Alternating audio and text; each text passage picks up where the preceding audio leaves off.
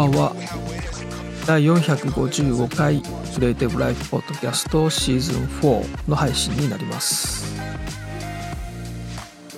今日は2022年4月1日金曜日です。今日から4月に入りました。このポッドキャストもシーズン4になりました。まあ、昨日ねお話をした通りなんですけれどもね音楽も昨日から変更しています。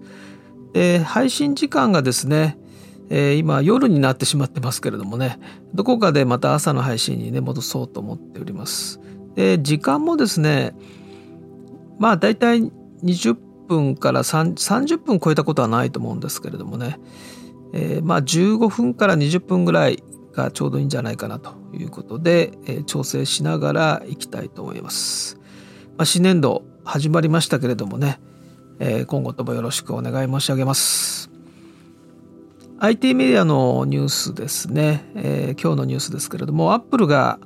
え、月額2.99ドルからの中小企業向けサブスク。 Apple Business Essentials 開始ということですね。デバイス管理やクラウドストレージなどということで前から言われてましたけれどもねアップルがサブスクやるっていうことはねでまあ正式に今日発表されたということですね。ただこれは日本ではまだなんですよね。アメリカで開始するということですね、え、従業員500人以下の中小企業向けの、え、サブスクリプション。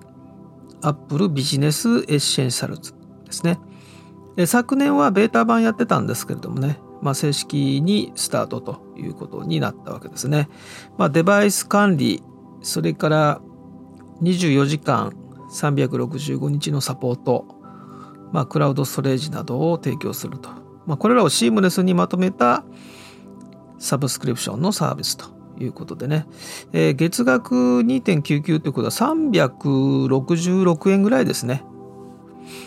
で、Apple Care とセットにすると9.99ドルですね。まあでもそんなに高くはないですね。まあ中小企業向けということで、これはですね、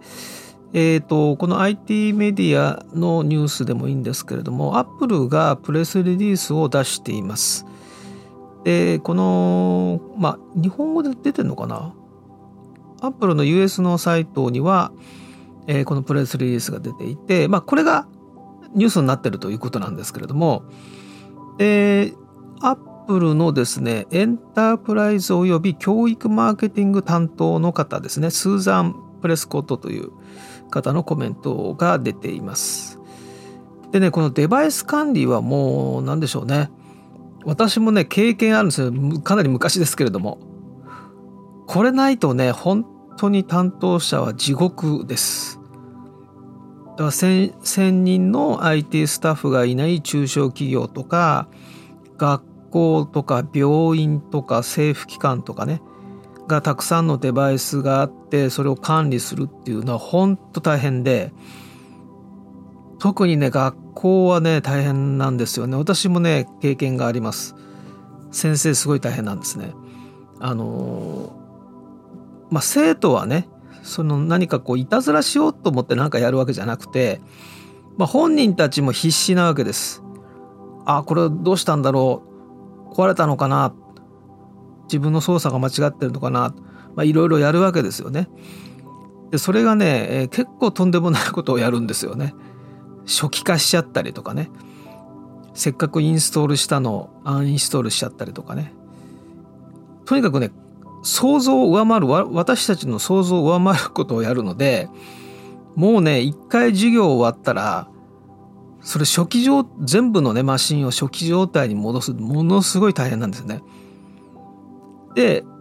まあただそれも初期設定するようなまあそのユーティリティみたいのを使うんですけどもまあ、それでもね大変だからこういうサービスがないとまあ本当に担当された方は他に何もできなくなるでしょうね学校は特に大変っていうのはその生徒がねあのいろんなことをやってしまうのであの大人だったらまあ聞くかもしくはさすがにこれやっちゃまずいだろうっていうふうにねある程度そう判断できるんだけどやっぱ生徒はねあの、いろいろやっぱりやってしまうので、まあ、これはもうしょうがないことでね、まあ、そういったその好奇心というかなそういうものの方が重要だから、まあ、メリットデメリットで言うと、まあ、自由に触ってもらうっていうところは優先するんだけどそれをまた初期設定に戻さないといけない先生がね地獄を見てるということなのでまあだから今こういったねあのデバイス管理っていうのは必ず外のサービス使っているのでまあね先生が一人でやってるってことはないと思いますけどもそれでこのアップル製品のですねこのデバイス管理やってる会社って結構あるんですよね。だそういうところは影響大きいでしょうね。だってアップルがやり始めたんですからね。だ今までね過去の歴史振り返るとその大きい大手がね同じサービスを展開することでこう小さいところがこうどんどん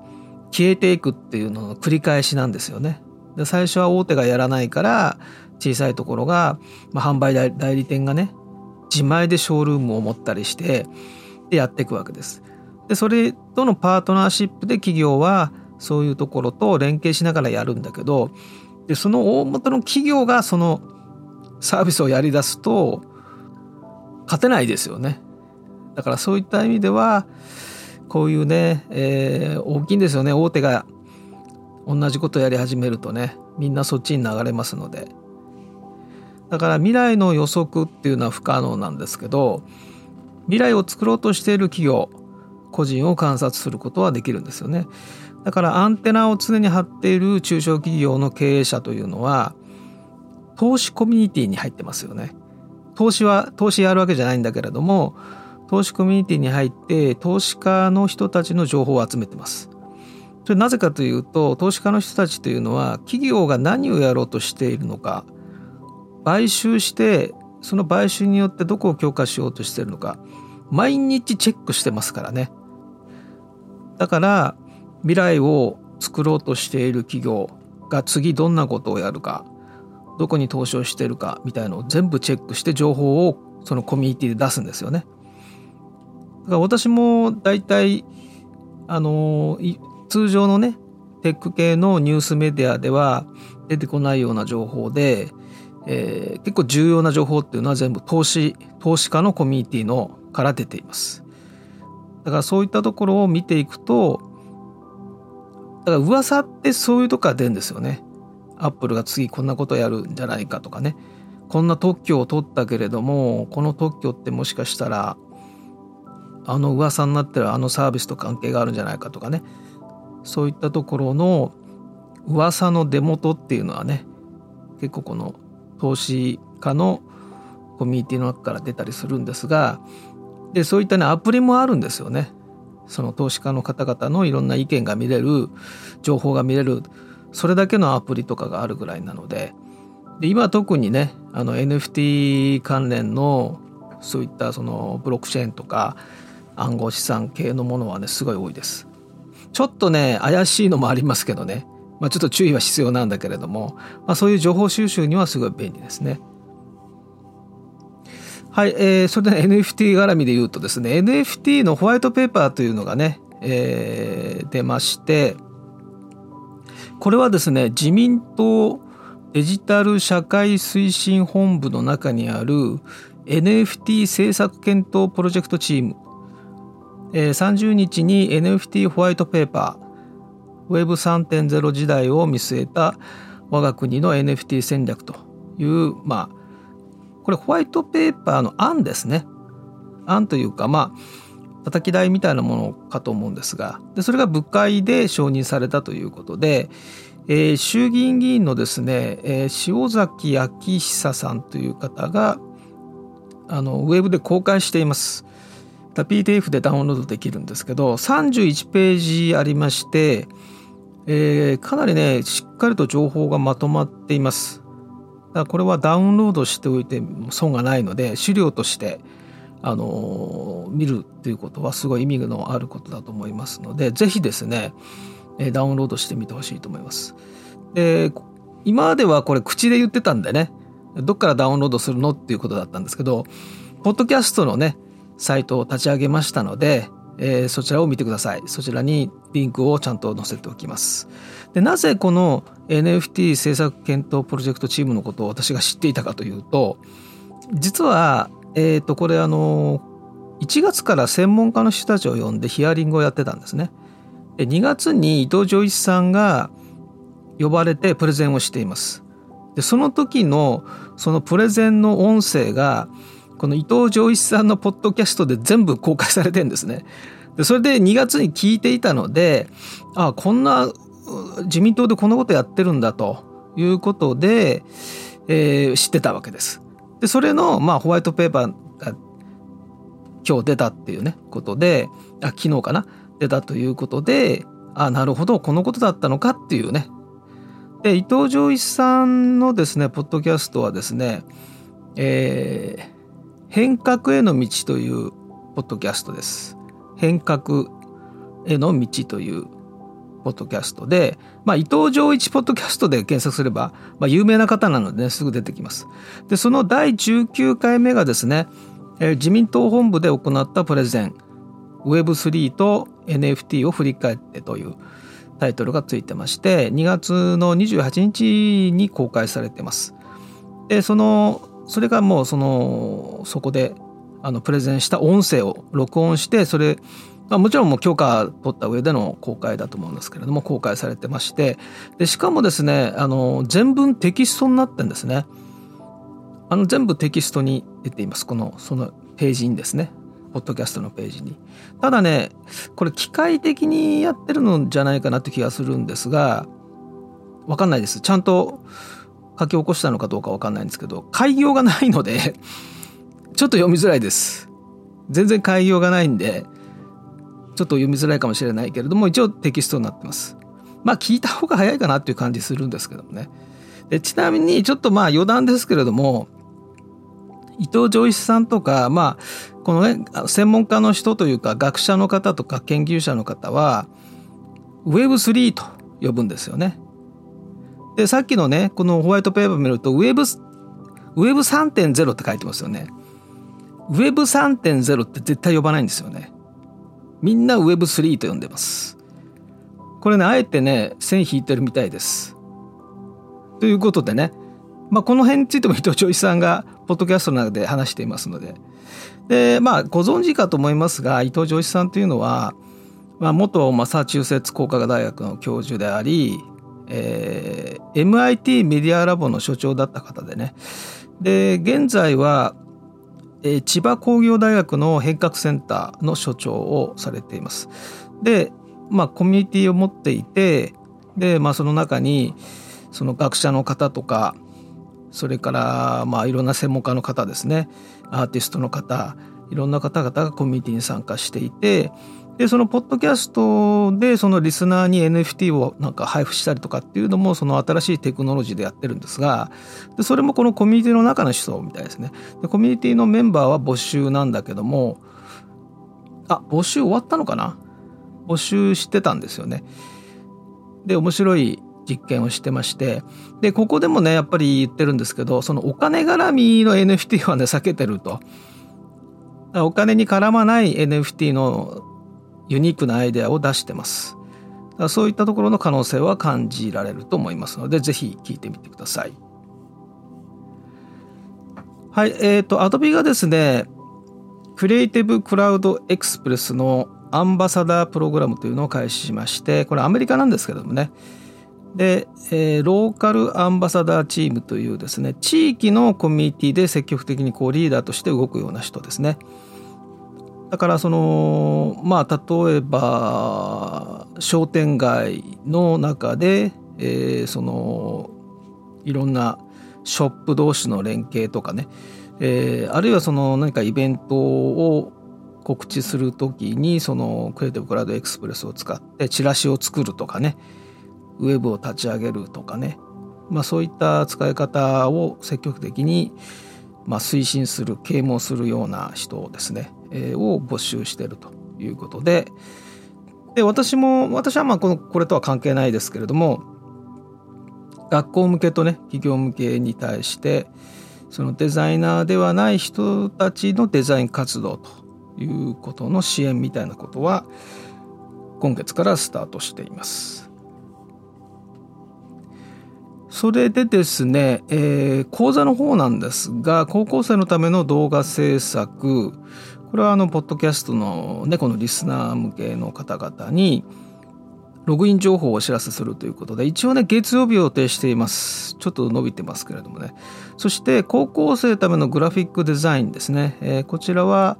7日水曜日を予定してるんですがこちらはあのポッドキャストじゃなくてフォトショップライブに参加された方を、まあ、招待というか、まあ、ログイン情報をお知らせしています。そしてもう一つ高校生のためのウェブデザインというね、えー、ものがありますがこちらは11日月曜日を予定してるんですがこれ今まさに募集中です。でどういうふうにやってるかというと今ですね、えー、ツイッター私のツイッター鍵をかけております。だからあのフォローしてる人しか見れないと思うんですね多分。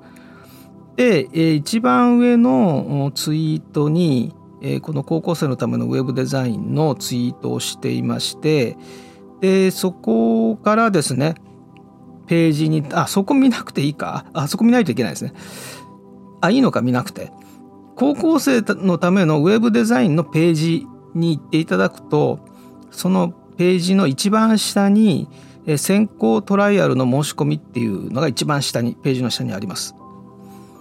でそこを見ていただくとその受講の申し込みの仕方が書いてあります。まあ、結局そうかツイッターに戻ってこないといけないんですがツイッターのねリプライであの参加希望ですって言っていただくだけなんですけどもね。ですから高校生のためのウェブデザインの先行トライアルに関しては一般のま誰でもあの申し込めるような形になっています。ただ鍵をツイッターの鍵をあの外した途端にこれ削除しますので これなんでこんな面倒くさいことしてるかというと全部ねこれあの試行錯誤の一つなんですね。どういう形であの Adobe にはユーザーボイスっていうねユーザーから声を聞いてそれを開発に反映させるという仕組みを持ってるんですね。でそれに近いものを今やろうとしてるわけなんですがでその時にどういうやり方がいいかなとそのイベントとかで紹介するのかこういうポッドキャストで紹介するのかあの SNS で紹介するのかみたいなねそういった時に結構ほら対象を絞るわけです。やっぱりその分野に興味のある人にあの参加してもらった方がいいわけですね。こういった先行トライアルというのは。でそれが終わってから一般の人に公開みたいなね形が流れ的にはいいので、まあ、それをちょっとテストさせていただくという意味ででわざわざこういうちょっと面倒面倒なことをやっておりますけれどもまああのえっ、ー、といつ削除削除されるというかその今のツイートがねあの残るか分かりませんけれども今のところはやってます。もしかしたら明日もなくなってるかもしれませんけれども。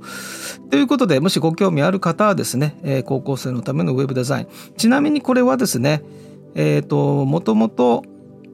えー、ドリームイーバーと XD がそれぞれ講座としてあったんだけども XD を習得しましょう。ドリームイーバーを習得しましょうっていうのがそれぞれあったんですが今年からで今年とか新年度からですねそのアプリケーションが中心ではなくてあくまでもこの場合はウェブデザインを中心に持ってきてウェブデザインを行うためのですねツールとして XD ドリームウィーバーを使うというふうにそういうふうにちょっとね優先度を変えてるんですね。結果的に XD とドリームウィーバーやるんですけれどもね。でも一応メインのテーマになってるものはウェブデザインということです。というようなね、高校生向けの講座の先行トライアルです、え、興味のある方はえー、今日確認してみてください。明日なくなってるかもしれないので、えーまあ、一期一会ということでですね、えー、ぜひチェックしてみてください。えー、16日土曜日第4回 3DCG フォトショップ勉強会。そして、えー、23日土曜日えー、っとこれはフォトショップライブ。新年度最初のフォトショップライブ、えー、第24回目にあたりますけれども、えー、予定されています、えー、まだ告知はどちらもしておりませんけれども、えー、Twitter の DM 等で参加希望えお知らせください、えこちらから DM をお送りいたします。それではまた明日。